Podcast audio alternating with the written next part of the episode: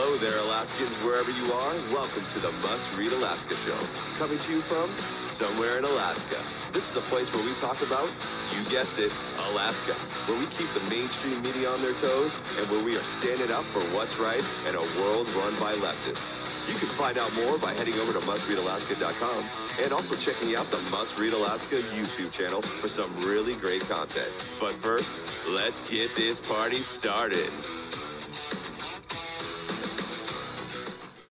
Well, welcome everybody to the Must Read Alaska show. I'm your host, John Quick, and boy, do we have a treat for you today.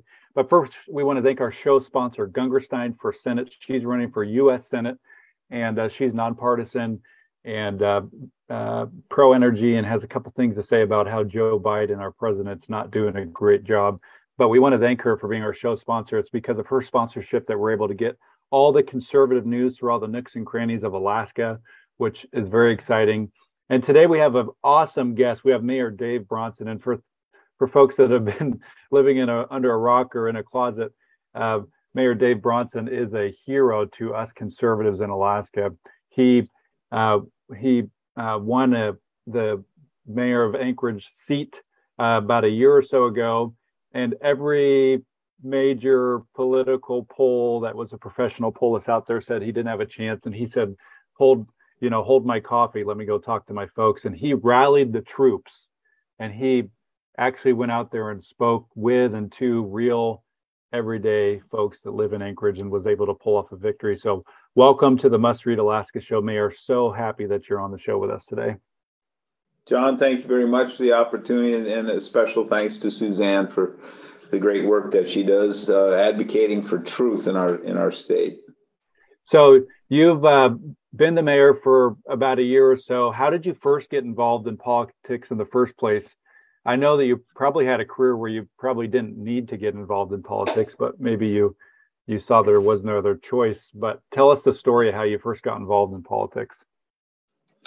Um, the first time I went to, in 1968, I went door to door for Richard Nixon in his uh, presidential campaign. I was 10 years old, and my great aunt was the uh, uh, county Republican chairwoman. So uh, we got in her car, and I went door to door uh, doing lit drops. So uh, that's that's the first time. I've always been certainly interested in in politics and, and history.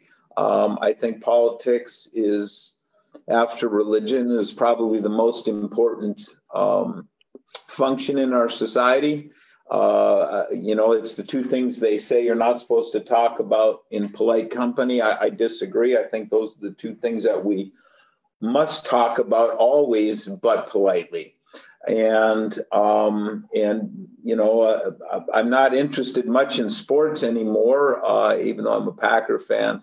Um, because I, I just kind of learned that you uh, in, uh, you know you win you win the Super Bowl and the next day you're starting over and and it doesn't seem to matter but in politics uh, it does matter because we're still dealing with the consequences of the uh, Lincoln Douglas debates and the races back you know a couple hundred years ago.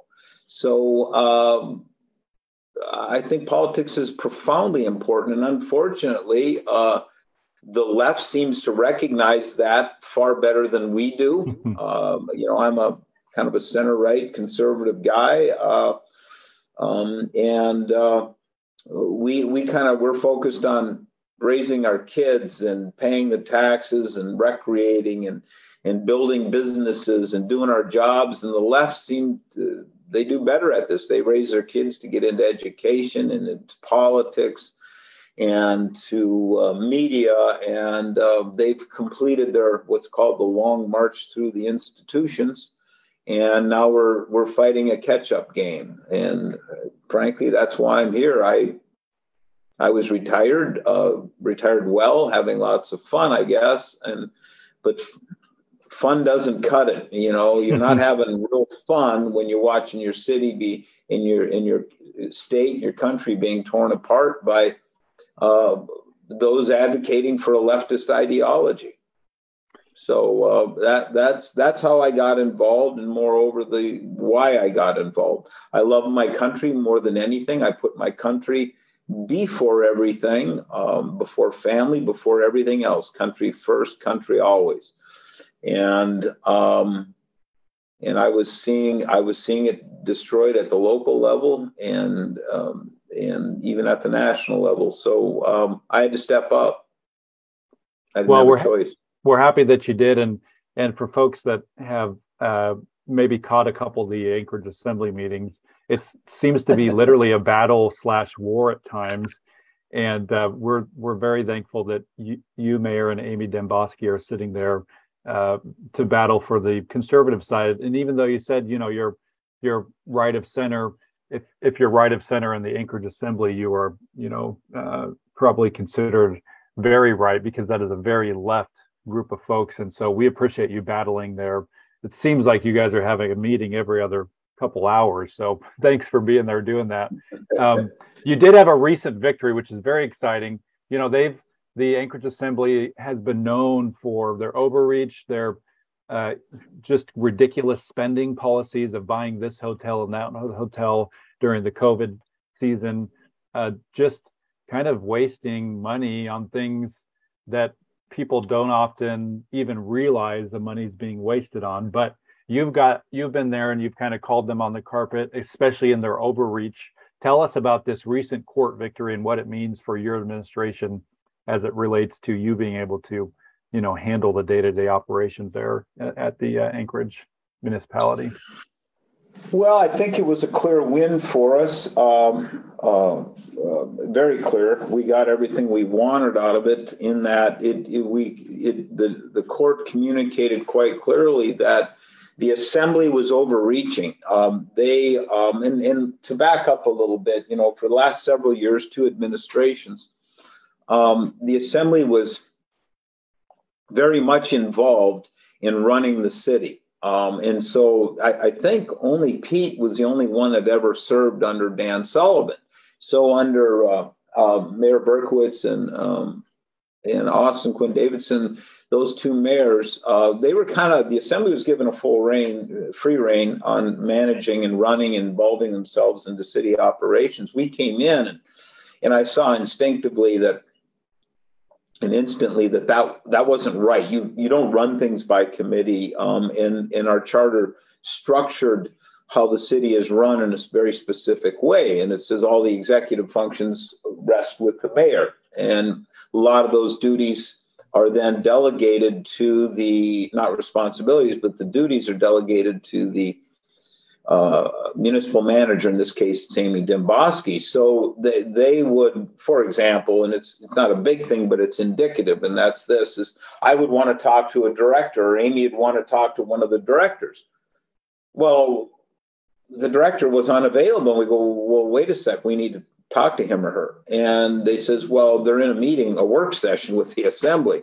And I'm well, I, I know, and this went on for a long time, and we're trying to get get it under control. And there, in the history was, and we kept we kept most of the directors. So, and, and I'm not blaming them. They had this methodology where the assembly calls and they do their beckoning. Well, the, the it was we were trying to run a city. They were trying to run a city by committee, and you know I'm a former military guy, airline guy. Um, you run you run large organizations by executive authority uh, or, or executive process. And the process was broken. We stepped in and fixed the process. So eventually it got so. Oh yeah, I guess the screen went dark there. So I don't I don't yeah. know where where we left off with, but uh, I think we were talking about the process. So, anyways, we we we directed all directors to they they could only speak with the assembly assembly staff um, through the municipal manager. We had to rein in the process and and and kind of clean up the process, and and that worked. Uh, um, the assembly kind of learned that they don't run the city. Now we want their their input on the on on direction and uh, certainly spending because they control the purse purse strings. But man, they they were right down. Well, this lawsuit stemmed from that that that internal conflict that that that was there. They want to run the city, so we had the, uh, chief equity officer uh, in the Office of uh, Equality and, and Equity and Justice, and they created it. And they says, well, at the executive level on the eighth floor, we have the right to put in a person in coordination with the mayor, and they did this under uh, Mayor Berkowitz. And then, but and then that person cannot cannot be terminated except for a, a, a, an agreement between the assembly and the mayor. Well, that that that's that's against the charter. That and that's that's the foundation of the lawsuit. It's you you can't do that on the executive level. Um, it, it, nationally, it would be like this: the the uh, the uh, the Congress comes in and hires the uh, literally hires the uh, uh, Department of Defense or Department of Transportation. Now, they certainly the Senate has an input on, on advice and consent, but um, you don't do it that way because. So I had an equity officer who was sitting down the hall from me. I'd be in the in the in the uh, coffee room talking to that person. This is a person I didn't have any input on hiring. Uh, this is an, a person who was in reality quite sympathetic to the worldview shared by the assembly. And so it was a person that I instinctively uh, couldn't really have any confidence in um, because of the their their dual loyalty to the uh, to the assembly. And so the process we, we had to we had to protect the authority of the mayor's office for me and any ensuing mayor and so we, we took it to court and we prevailed. The judge saw that that was right, that the executive has the authority to hire and fire. I love it. I think that that's a, such a great victory. And, you know, it's it helps every mayor out from here on out to have that line in the sand um, for, you know, the, the assemblies there to kind of make the budget and, and do those kinds of high level things. And you're there to play a day to day role in the operations. And I think there's very clear distinction right. between those two powers, and this helps clarify that distinction. And no longer can the assembly go and try to hire people in your executive office and oversee them, which I think is a good thing. Um, so kudos to you on that victory. So, what are a couple? Yeah. Of, you know, you've been here for a little bit. Is there is there one of your accomplishments that sticks out to you that you and your team have been able to accomplish in the last year? Something that you're proud of? Tell us about that. Well, the two big things um, for the city, as I see it, are three things uh, actually. Is one is the port, um, the other is is the overall homeless problem, and that metastasizes into many aspects of society. And then um, trying to drive down the cost of building homes and building businesses in the city. So on the port issue, we came in and and um, I restructured it. Uh, we it took a month or two, and and we had to do a deep dive. And the port, port of uh, the PAMP, the Port of Alaska Modernization Program, very uh, large. In fact, I, I believe it's the second largest construction project in the history of the state after the pipeline. And we came in, and, and it was it was languishing. I think there was an organizational problem. We had very talented people managing the port but they're port managers, not engineers, and certainly not large capital project engineers. And they were running it. And as they're trying, as they're busy running the day to day, well, this thing languished for many years, even as the port, the uh, the port was deteriorating to the point of had the um, had the earthquake in 2018, um, had that lasted another seven or eight seconds, the port would have fallen over. And there is nothing more catastrophic to this state than that port failing. 90% of the people in the state depend on that port, port for everything from cars to food uh, to building materials to clothing everything comes and there's no substitute for the port it's not like oh we'll just go to seward or whittier or to homer it doesn't work that way there's no capacity that's a single point failure and if it fails um, at least, at the very least, half of the population of the state would have to leave the state because there would be no food. Yeah. That that's how critical this is. And I campaign on homelessness and Title 21, 23 changes, building businesses, creating this. And, and as soon as I got in, the, the port the port issue went right to the top because of the existential threat it posed to the survivability of the state. And so we reorganized. I put an engineering firm. Uh, they're the they run the project, okay. And and I told them it turns out it was Jacobs Engineering, great company.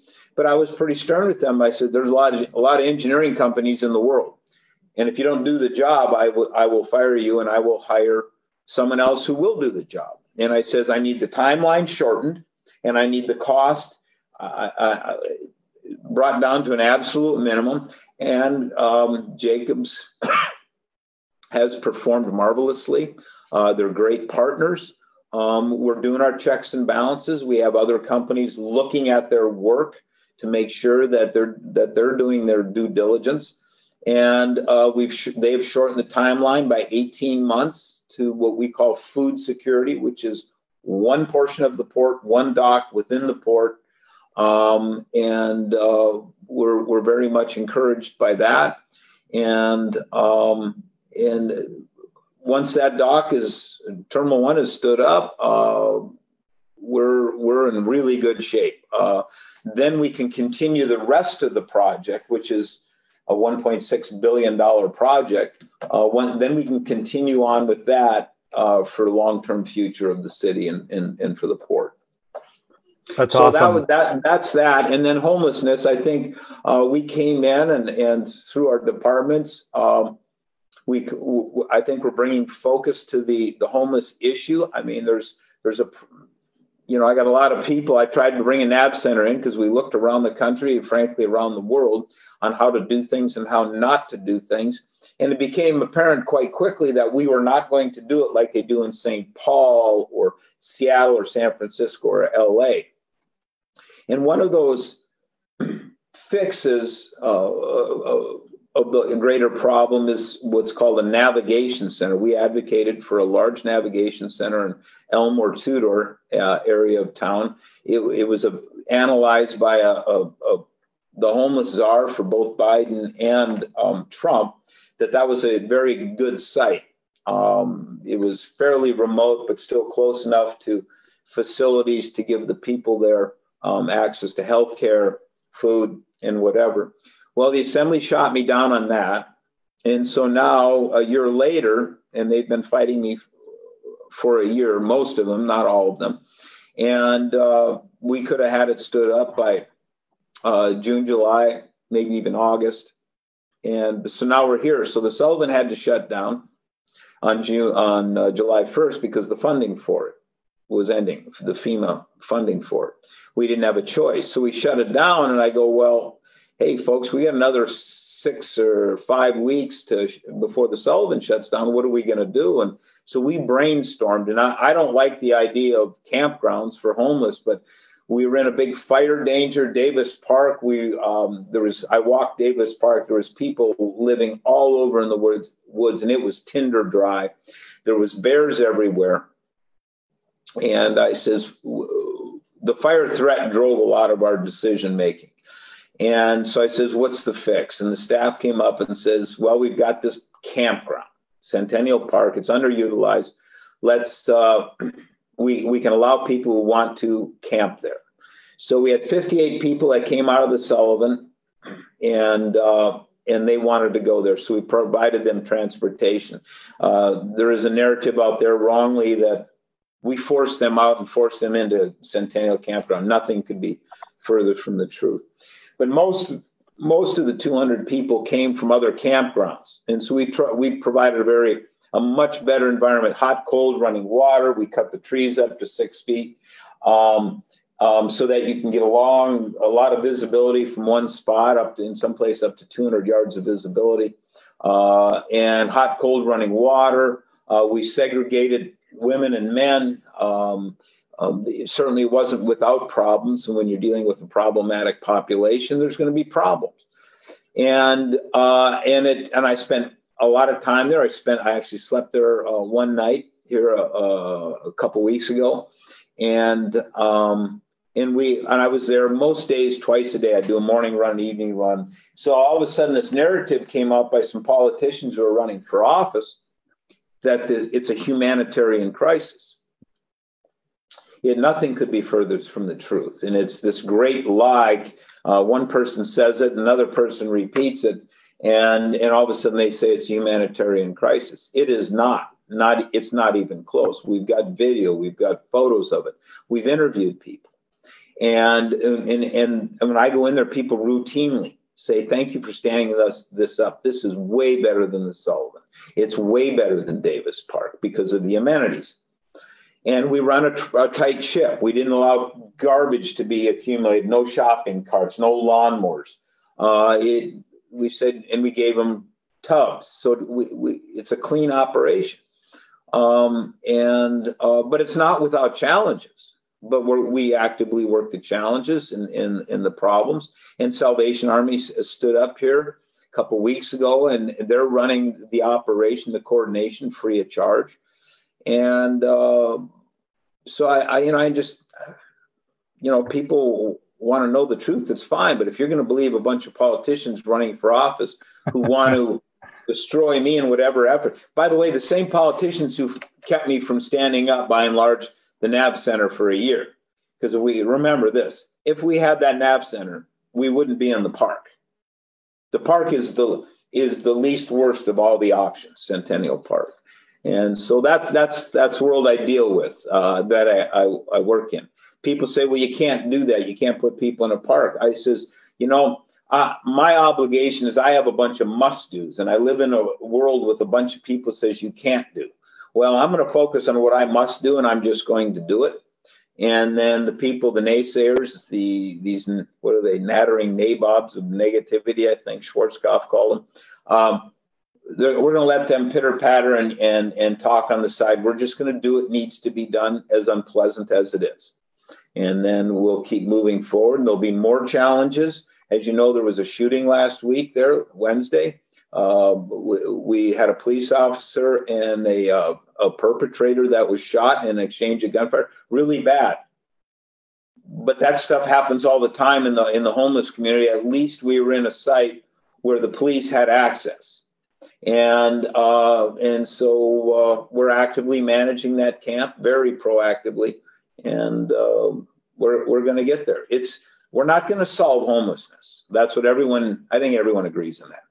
It's how well you manage it is what matters. And uh, so, anyways, you know that you know homelessness, uh, the port that's a big one. Title 21, 23 changes.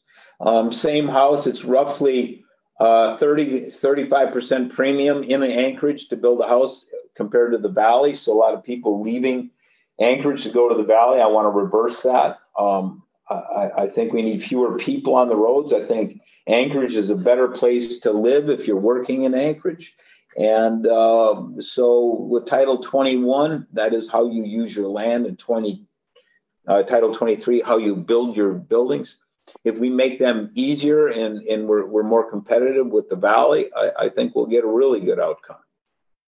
Well, Mayor, I uh, sounds like you and your staff are are uh, got your work cut out for you. You've, you've been able to accomplish and experience some pretty tremendous things right out the gate, and uh, I want to encourage you to keep uh, fighting the good fight. Uh, we've unfortunately ran out of time. A half an hour has gone by very quickly, and so I want to thank you for coming on the Must Read Alaska show and uh, thank you to you and your staff uh, for again keeping up that good fight. I think that uh, oftentimes uh, good folks don't run for office because they don't want to go through all the BS and the drama. And you stuck your name out there, put your name in the hat, and won. And I hope that you continue on uh, uh, to have success as the mayor and even far and above and beyond that. Um, so thank you so much for coming yeah. on the Must Read Alaska show. I want to thank our show sponsor, Gungurstein for Senate uh, for sponsoring the Must Read Alaska show. It's because of her sponsorship we're able to get conservative news through all the nooks and crannies of Alaska. And uh, for those of you that have not yet checked out the Anchorage Assembly meeting, go out and check it out. It's quite the uh, entertainment factor is about a 10 out of 10, and uh, you will uh, you won't want to miss at least a couple of those every once in a while because they keep you on your toes and they keep you thankful for what you have in your own city. And, and there's and there's one on tonight, and we're told the the social what is it the Socialist Party of Alaska is going to be there protesting tonight. So I oh, don't know what they're protesting. So that should be uh, that should be fun. Well, thanks everybody for listening, and uh, tune in tomorrow. We'll have the uh, CEO of the Rasmuson Foundation on uh, talking about what they're doing in Alaska, and uh, we hope to hear from you soon. Until next time, I'm John Quick from somewhere in Alaska.